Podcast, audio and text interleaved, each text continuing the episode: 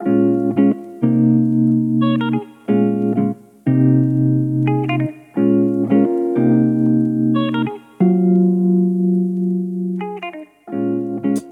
listening to Philly Who, the podcast that tells the stories of the doers, thinkers, and performers of Philadelphia. My name is Kevin Schmidlin, and today I'm talking with Lindsey Scannapieco. Lindsey is the founder and managing partner of Scout, an urban design collective that specializes in repurposing vacant spaces. Their claim to fame so far is the Bok Building, a giant eight story vocational school that takes up an entire city block in South Philly. In this episode, you'll hear how in 2014, while Lindsey was doing work with Scout in London, Bok went up for auction and she saw an opportunity. You know, I saw this website about these schools for sale in Philadelphia.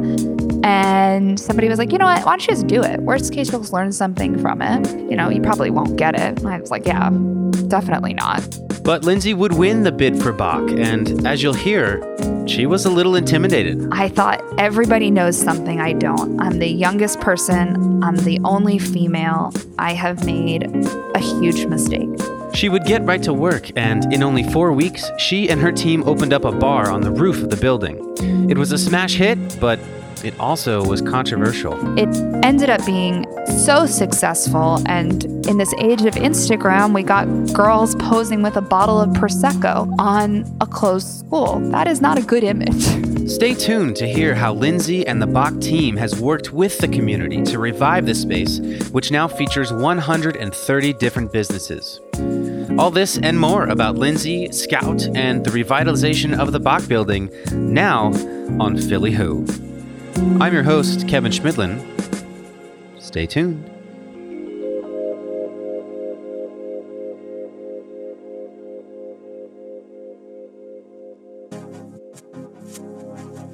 Now, though Lindsey founded Scout while living in London, she originally hails from Philadelphia and spent her first few years in the Fairmount area. Her father, Tom Scannapieco, is actually a well known luxury real estate developer in Philadelphia. And though Lindsey reluctantly accepts the title of real estate developer now, entering her father's industry wasn't always her plan. I told him, never, ever, ever, ever will I ever do that. And he said, I think you'd really like it. And I said, I would I would hate it. You don't you don't know anything about me. And he would try to tell me, you know, there's a lot of different ways to do it. There's a lot of different parts of it. It's it's a huge umbrella that touches so many different parts of of city life and home life and work life and hospitality. It can be it can be anything. And I did not see it that way. I said, nope, I have zero interest in that. And so my interest when I was younger was to go into arts business. And it's funny because in the end, I, I feel like I am working in the arts business and that I work with a lot of creatives. I work with a lot of artists. And I, I actually, you know, believe that in our own way, we're, we're creative firm and our, our background is more as urban designers, which is still what I call myself. I'm still not 100% comfortable with the developer term and kind of all the baggage that it brings with it. But um, I would say I was a very much a reluctant developer. And uh, the way that I kind of got here was that we were doing a lot of projects in London on how you could reuse vacant or underutilized assets. And one of the last projects we did was looking at a a parking garage in a social housing tower. And nobody had cars, so there was no real use of it. And it was starting to attract antisocial behavior. And so we put together an entire plan for how it could actually be a place of skills training, uh, job creation, a way that makers and the residents of that estate could work together uh, to create new opportunities for kind of everybody in that neighborhood. Had a lot of political support. We identified partners. We did community engagement projects. We put together a business plan. We put together physical um, interventions for how that space could be improved. And in the end, it ended up going on a shelf, okay. which I think is the story of a lot of grand plans, unfortunately. And somebody from the community said, well, why don't you still just do this? You did all the work. And we said, well, we, we can't. Like, that's not really something we can do. And they said, well, why don't you just buy a building and do it? I said, well, A, I can't afford to buy a building. And B, then I'd have to call my dad and tell him he was right. And I- so I definitely can't do that. yeah. yeah, that's the number one reason I think. but um, it started to kind of put the idea in my head that we were doing a lot of the work and the process that goes into development. And just because I didn't like the way that development was always being done doesn't mean that I should have, I shouldn't do it. Uh, that that actually might be an opportunity. And I said, well, I, I can't afford a building. And I think I called my dad and said, you know, here's a funny thought or story. And he said, well, maybe you could in Philadelphia. and, um, and around that same time, somebody had sent me this link to phlschoolsales.com, which is um, how I, I found out about Bok. And I mean, Stillium at the time, although it wasn't, you know, an extremely expensive building on a per square cost level, it was still, you know, something beyond what I could comprehend. Um, and so that started the adventure of what is now, I, I guess now we call ourselves an urban design and development practice, but it wasn't um, our initial intention or certainly my initial aspiration. So let's back up. What brought you to London in the first place? So I went out there for grad school. So I did a master's degree in city design and social science at the London School of Economics.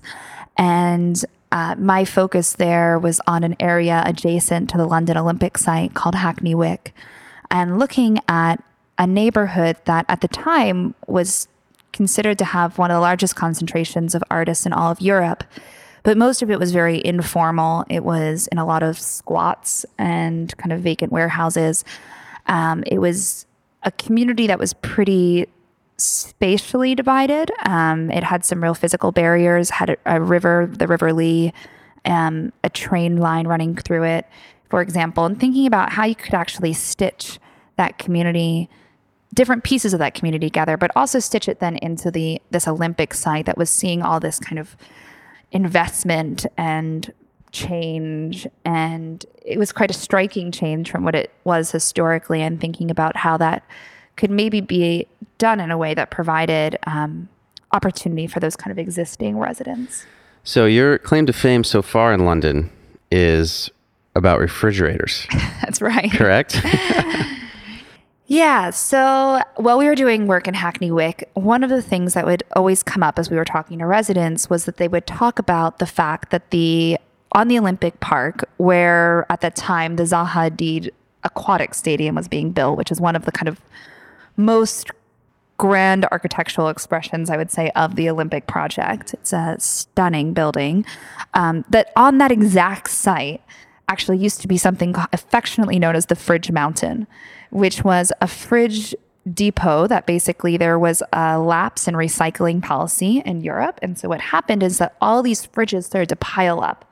And people would talk about the Fridge Mountain kind of quite romantically because I think it was just such a contrasting symbol to this kind of new shiny starchitect aquatic stadium being built. And it was it was just such a visual contrast and kind of reminder of the change um, that that community had seen. And so when we talked to people about it they said oh did you ever hear about the fridge mountain? And almost it, it was almost something of folklore in the neighborhood. And we said, you know, not a lot of people are going to know about that story when they come for the Olympics. They're going to just see the new sexy Zaha Hadid Stadium. And so we came up with a kind of very short project. It just was two weeks where we built a cinema called Films on Fridges out of fridges uh, in a attempt to resurrect at least the ethos of the Fridge Mountain. And the idea was that we would play sports films on it over the exact same dates as the Olympics, just one year earlier. And so the idea was that people were excited about what was to come, but they would also maybe also understand what was there originally. And so we opened this cinema, Films on Fridges, and we showed everything from Rocky to Pumping Iron to uh, we did the world premiere of a soccer documentary called Pelada. Really wide range of films, and it sold out. And shockingly to us, became you know I think Time Out called it the hottest cinema in London that summer. And uh, from there, we got an email from a large arts institution asking uh, if we only worked in fridges. And we said no. and that was kind of the start of our of Scout. That was the start of us as as kind of a company, although you know with kind of little aspiration, I think at that point to um, of where it would take us or how it would evolve. The idea was really that we wanted to try to do something, and we were really interested in the history of a site and understanding um, and looking at kind of creatively how to both educate and entertain and um, showcase different narratives of space. The day that it sells out, you see that people are into it and you're going to have a full house every night.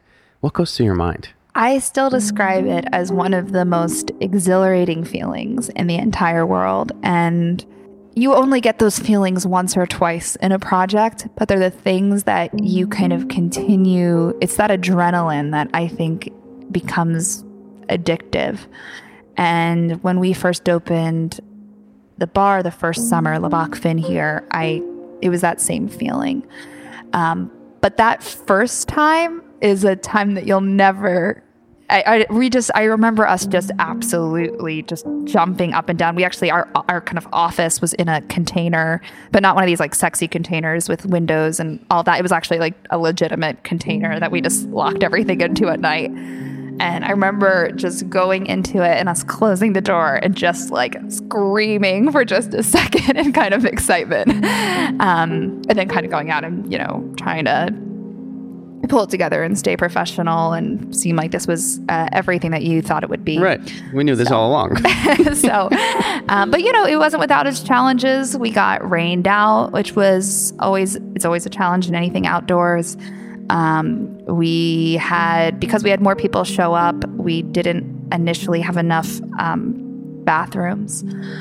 Uh, that that was a fun challenge. So you know, things that you wouldn't anticipate. Good problems. Good but- problems to have. Exactly. Exactly. So your dad suggested buying a space. Well, somebody in London, actually, a member of the community that we were working with, suggested it, and I kind of said, "Well, that's that's kind of a crazy idea. I don't really think we could do that." And uh, you know, I saw this website about these schools for sale in Philadelphia, and I'm obviously from Philadelphia, and so there was some, there was definitely obviously strong personal ties here, and I called a couple people in Philadelphia and said, you know, I'm thinking about submitting for this. And they were like, that's totally bonkers. And I was like, I know. And somebody was like, you know what? Why don't you just do it? Worst case, you'll learn something from it. You know, you probably won't get it. And I was like, yeah, definitely not. So that seems like a good idea. We'll just we'll just do it as an experience. And so we submitted um, a bid through this website, phlschoolsales.com. It was like kind of two page application. We filled it out. Did you specifically choose on the website this building? Yes. Okay. Yes. Um, so my family is from South Philadelphia. My my dad's cousin had come to Bok. I knew of Bok. Um, the scale and architecture of this building was really fascinating just from the beginning. But I think at a more important level was the idea that a lot of our work had been working with kind of makers and artists and non-traditional work users and we knew this was a vocational school and so i said you know even if everything has been stripped from the building there's got to be some assets that remain so whether that's a concrete floor or a sink or the fact that a room might just have a lot of electrical capacity. Those are things that are actually so valuable and they're really expensive and hard to bring into a new building. And if you did, then those types of users could never afford to use them. And so that was kind of the basis was actually let's just use the building in how it was intended to be used or use the spaces in ways that they were intended to be used and and kind of respond to that space. The idea again of kind of going back I think to that other project I mentioned of kind of looking at things that are usually a challenge, but saying, how can you actually see that as an opportunity? And so we have great examples of that today. We have a woodworker, for example, in the old wood shop. We have a catering company in the old culinary arts kitchen. Um, we have a wholesale bakery, which is affectionately called Machine Shop Boulangerie, uh, because they are in the old machine shop because that had enough power for their equipment and it had concrete floors, which was really practical for a wholesale bakery and really easy to kind of wipe down and clean. So those are just kind of some examples, and that was our that was always our approach. That was our proposal, but but we submitted and. Um, kind of embarrassingly, I have to admit that we we missed the tour date. Oh my gosh! So you hadn't seen the interior of the building? No. I um I had kind of seen the information they had supplied as a part of this this website, but it was pretty surface level. And I kind of thought, well, if we get further down the process, we'll kind of better understand it. I mean, the chances of this going anywhere are so slim anyway. Let's just let's just kind of, you know, submit and see where it goes. And so then we found out that we got shortlisted and they called me and said, you know, do you want to revise your price? I said, okay, well, is it high? Is it low? How many other people were shortlisted? And they said, oh, I can't tell you any of that. I said, okay, well, how many people submitted? They said, we can't tell you that. I said, okay, well, I think I'm just going to hold because I don't really know what else to do. and, um, so and I, I now have learned that I believe there was eight or nine submissions, and I believe the shortlist was about half of that. Okay. Um, and then I found out that we had been selected, and I I couldn't believe that. And then I found out that we were the highest bidder, and I said, "Oh shit." Yeah. What goes through your mind at that moment? Well, I thought everybody knows something I don't. I'm the youngest person. I'm the only female. I have made a huge mistake. And so I, on our first kind of tour through the building, I assembled this army of older, experienced men. Yeah. and it was, you know, we had somebody from historic preservation work. We had somebody that did did MEP, you know, mechanical, electrical, plumbing. We a structural engineer, architects, uh, developers who had done reuse and renovations of kind of historic properties before. It was maybe 30 of us, and I brought a photographer that I emailed, and he said he could come over his lunch break. Yeah. Um, and that is that was Conrad Benner. Ah, streets department. and so uh, he was the the only other person my age, and we started off by coming in and we said, you know, we have no idea what we're going to find. And I said, I have no idea. You know, I'm always happy to admit when I don't know something. And I said, so please raise your hand, point things out, look at things, tell me the problems. Like, this is the day that all red flags need to be raised. And we walk through the building and over that tour, nothing, at least at that point, had come out as totally scare worthy. And I remember Conrad and I came up to the eighth floor of the building. And it was just us. I don't know. Everybody was looking at maybe a roof or, or something else. I'm not exactly sure. And I just, we just looked at each other and we just said, Oh my God, this is insane. and it's funny because since then, at the time he was working at a job, like I said, he came over on his lunch break. Uh, you know, we didn't know each other very well. And obviously now he's just such a leader in the the Philadelphia photography community and creative community, and um, has kind of jumped to great fame. Yeah, and so yeah. it's funny to kind of look back and and think of the journey that we've all been on um, over that period of time. So you take the tour with all these folks. You at this point, is the building yours? So, so we're in a period of due diligence. So we're kind of exploring. We're looking for that big skeleton that scared everybody else off. That's what I'm looking for. I'm I'm looking for the big problem that's going to make me say, "Oh my gosh, this makes no sense." And did you find it? No, for better or for worse, we still haven't found that. Okay. Um, we found lots of problems, but none big enough to actually run out of the room. Yeah. Well, maybe other people didn't have the confidence that you had that it, they weren't big enough to run out of the room. Yeah, I think I actually think the reality is that the scale of the building scared a lot of people. Um, it's a huge building. It's 340,000 square feet. It occupies an entire city block. It's nine stories high. I think people had a hard time with that scale. I also think that and unfortunately, the reality is that a lot of schools, when they close, either sit empty and then get demolished, they become charter schools, or they become market rate residential. That's kind of the those are the kind of traditional paths. And my understanding, and I've, I've never actually been formally told, was that the other proposals were for market rate residential. And so, in order to kind of core through this building and install all new bathrooms and all new kitchens and systems, it would have been so expensive that that's probably the reason they bid low. Um, but we were actually looking at not kind of picking and poking and prodding and changing the building. We were looking at how can we use it just the way it is. How can we fit what the building wants rather than make the building fit what we want? exactly? Amazing. So uh, it's it hasn't been without its challenges, but um, I think that's the real reason that people didn't uh, didn't go for it. yeah. So, So the purchase goes through. yep. Did I hear correctly that within four weeks of you having the building, Bok Bar opened?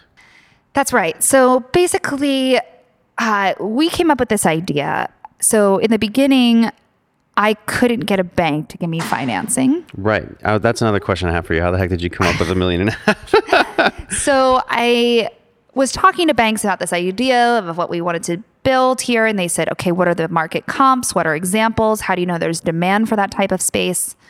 There was no examples that I could point to, especially in this neighborhood. Um, and they said, you know, we just don't know if anybody will ever come there. You're you're in a residential neighborhood. Yep, you're close to Center City. Yeah, you're six blocks from East Passyunk Avenue. Yes, you're a couple miles from the Navy Yard, but you're near everything and next to nothing. And uh, so for that reason, we really wanted to do something that could kind of prove to a bank that that we could that we were somewhere that people would want to come. The other issue um, or challenge for us was that a lot of developers sit on projects for years. They get everything together, they get all their plans, they get all of their funding, they get um, they they kind of assemble and consider and test and strategize. And we kind of said we actually want to prove to people that we can get something done. Um, as a young female, I think not many people thought that we could. And so there was also something about saying, let's show people that we can and know how to get things done in the city of Philadelphia. Um, and then the third and kind of most important thing for us was that we asked ourselves, what's the best way to talk to the neighborhood? And we said, well, what, how do you talk to your actual neighbors at your wherever you live?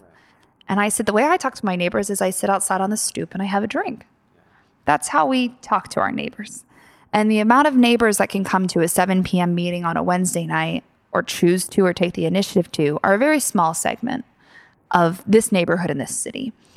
And that the best way to talk to people would be to invite them up for a drink and invite them up to a drink in a really special space so that they could see what we see and they could understand why we're excited. So that was the premise. That was the entire premise. There was nothing more grandiose than that. I talked to a lot of bar operators in the city about running that space with me, and all of them thought I was totally crazy. Um, I had, you know, people asking me what our marketing and PR strategy was. We said we didn't have any money for that. They said, How, "Who's ever going to come?"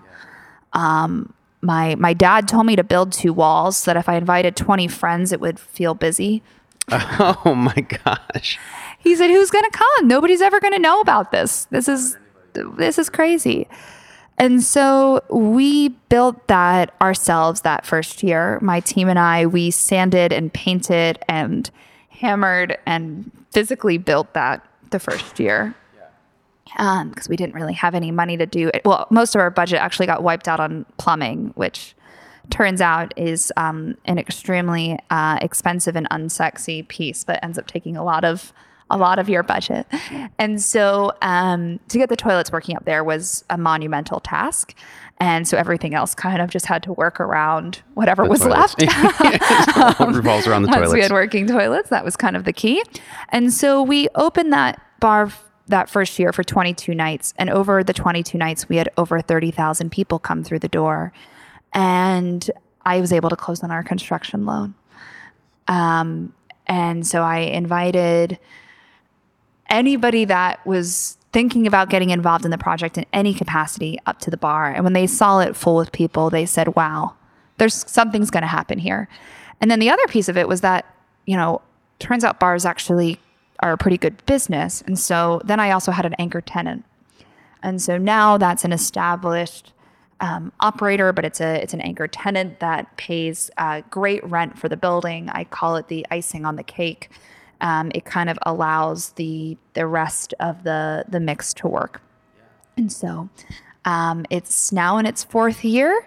But for us, it was also an example of kind of minimum viable product, and that's something I know gets talked a lot about a lot about in the tech world, and I think in the real estate world, for a lot of reasons, it's pretty unflexible and unable to kind of uh, be something that's a place of experimentation and testing. But for us, it was actually really important that we were able to um, kind of empty out our small kitty and say, let's just test this and see if it works. And if it doesn't work, then let's go back to the drawing board. But we had very little to use. And for better and for worse, it totally exceeded our expectations. We thought that people would come, but we had no idea of the power of a sunset in the Instagram age, which is a beautiful and terrifying thing. Um, and now we do probably around 2,000 people through a night. Yeah. I mean, that's I, just personally, that's one of the, when I have people visit town, it's one of the destinations that I bring them to because I just said, like, if you want to see the skyline, you need to come here when the bankers were telling you that you know you're near everything and next to nothing did you even think that this could be the thing that people would want to be next to? Yes i think we thought it's a beautiful building. We knew that i knew that there was some incredible creatives in this city with great businesses and um, making great products and that especially in this neighborhood people were living in two story small row houses. We didn't have big, generous spaces. That, you know, North Philadelphia, yes, there's a lot of warehouses. That's not South Philly. That's not the typology of this neighborhood. And so saying that people would be able to use the space, and I, I didn't know exactly how. I can't tell you how many times I've had somebody say, Oh, can you pull up a plan and write on it exactly what's going to go in what space?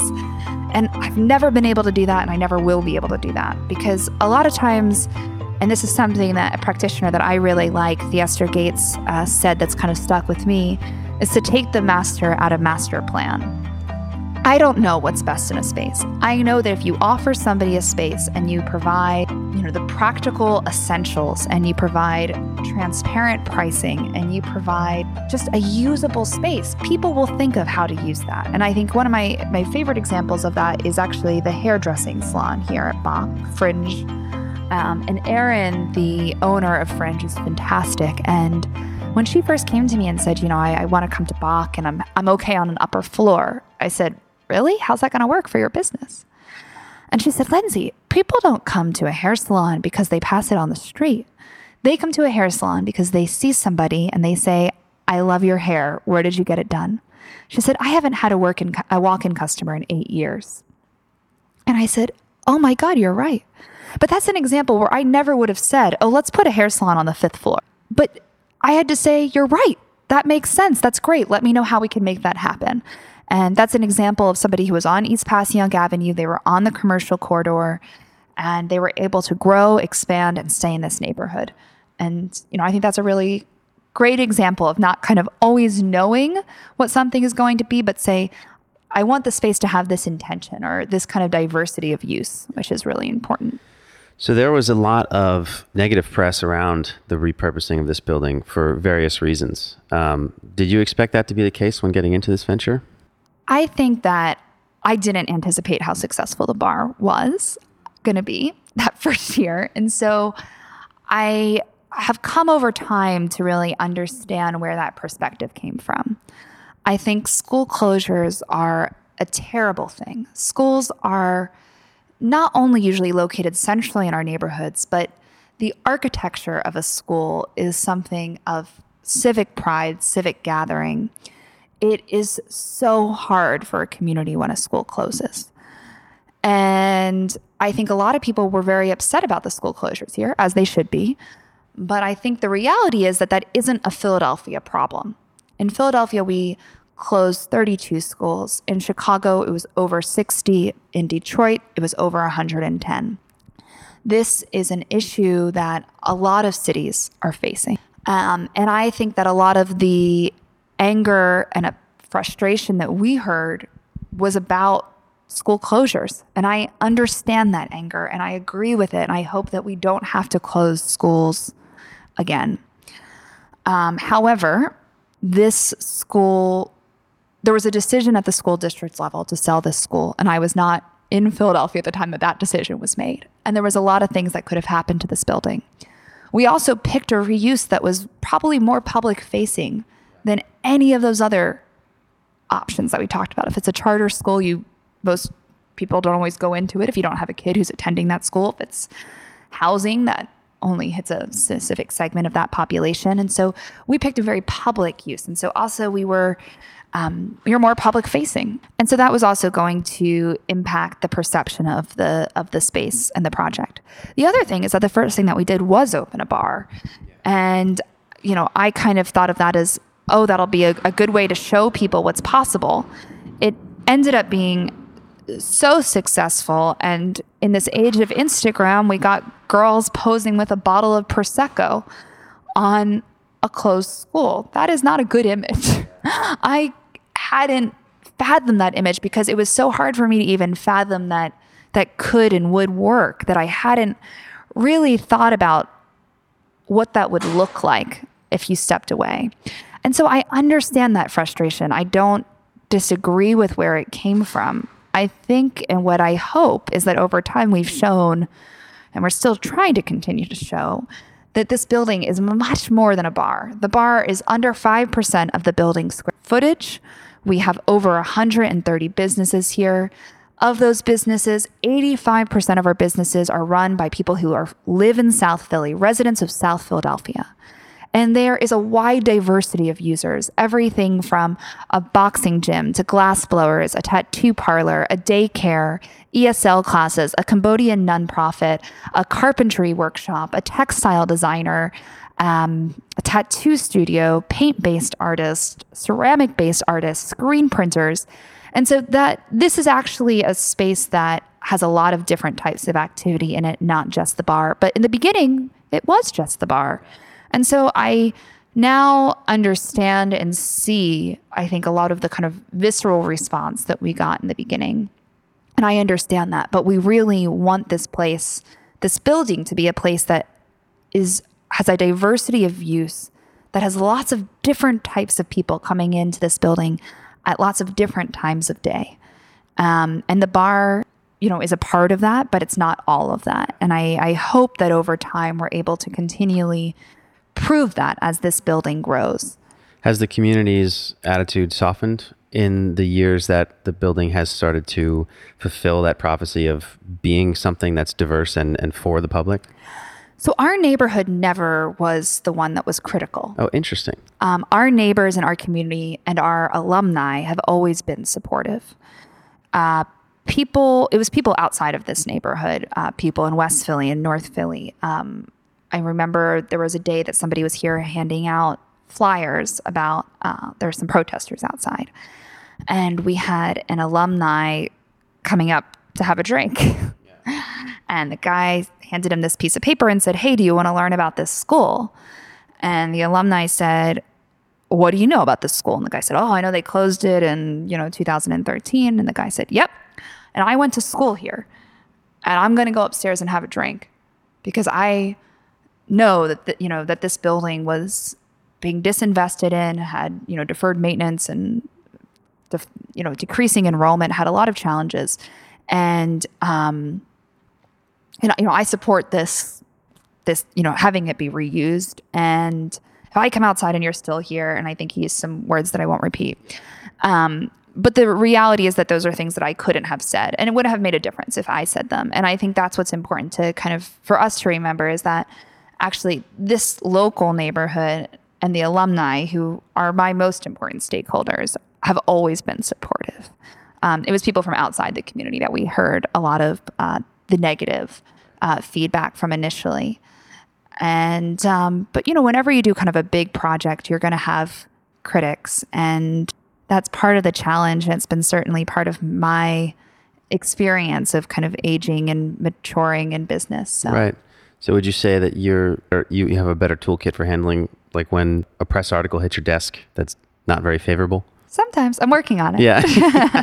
I um I think it's both a terrible and beautiful thing to develop thick skin. I think that I and this building and this project always will to some degree be fragile. Um and I think it's actually important for spaces to be powerful but fragile at the same time. I think that, you know, there's always something to learn from feedback, uh, even if you don't like to hear it. And there's definitely times where I go, you know, cry in a corner, and that's okay.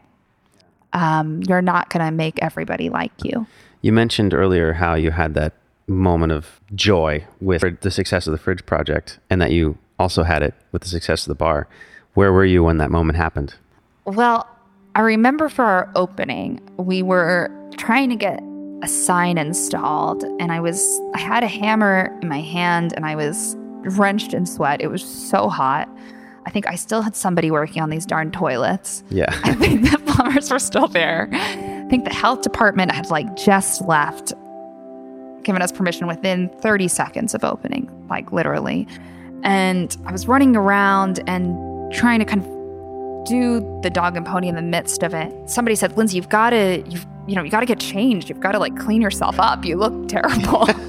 and so I came downstairs to one of the bathrooms and I, I stuck my head in the sink, um, put some makeup on, put a dress on, and went upstairs. And there was people there that I didn't know.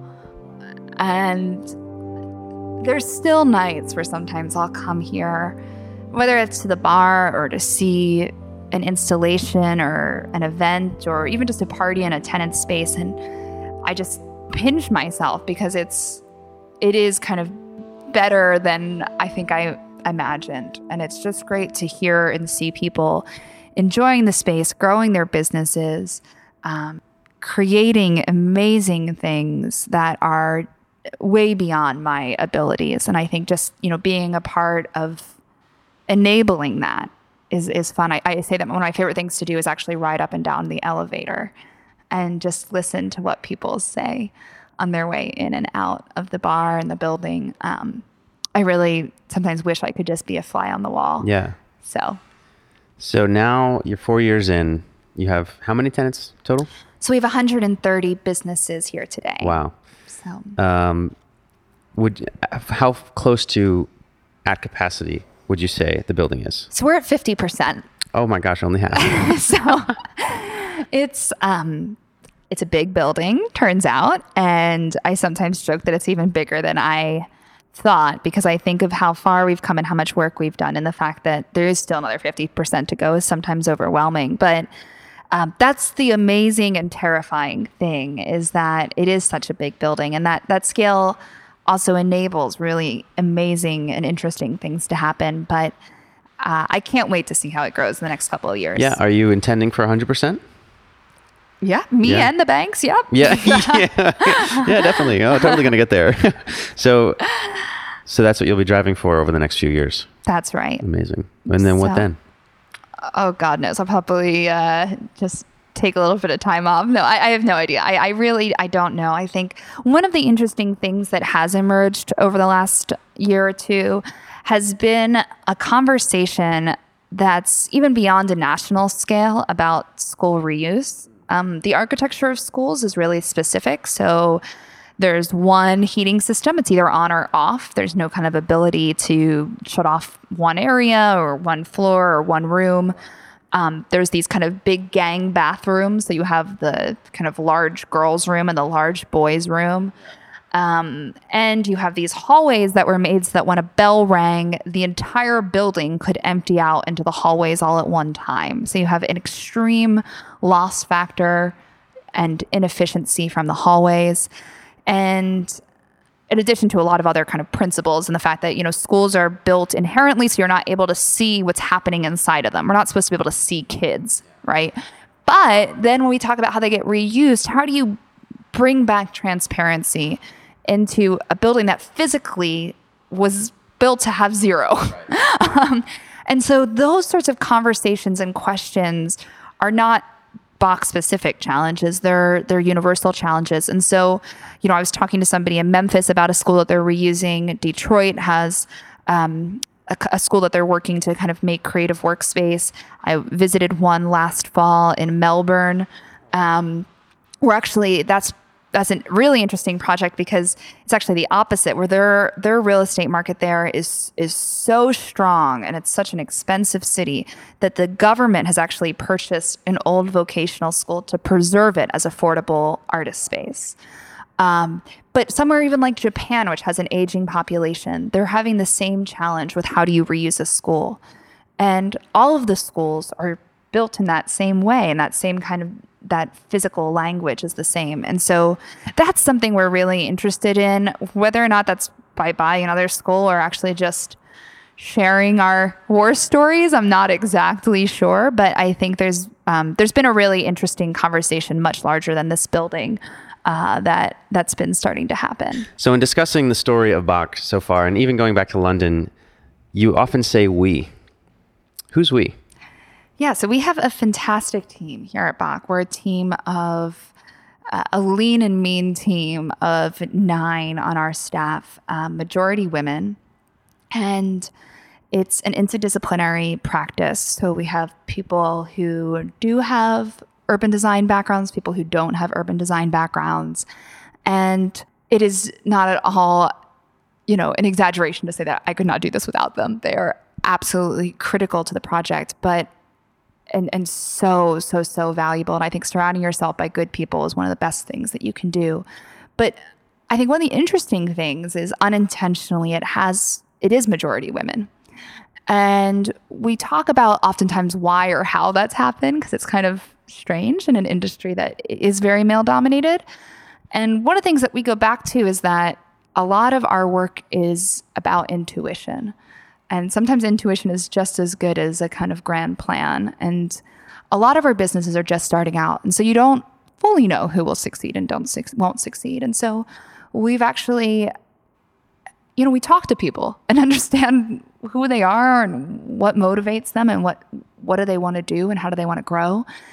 And that's a really big part of our leasing process. Um, we've also found that working with people who maybe don't have a big lease knowledge is helpful because we don't have that either. So when somebody says, I have no idea about this section, we can say, Oh yeah, actually I didn't understand that either. Let me help you through it. And actually that that is much easier for somebody to understand and to work with. And so um, I think that's been really helpful. And I think the other thing that we always talk about is that real estate is actually just an industry of people and problems. And that's what I spend most of my day solving. I either with people and or, or problems. and so, and I, I do believe that um, women are very good at that.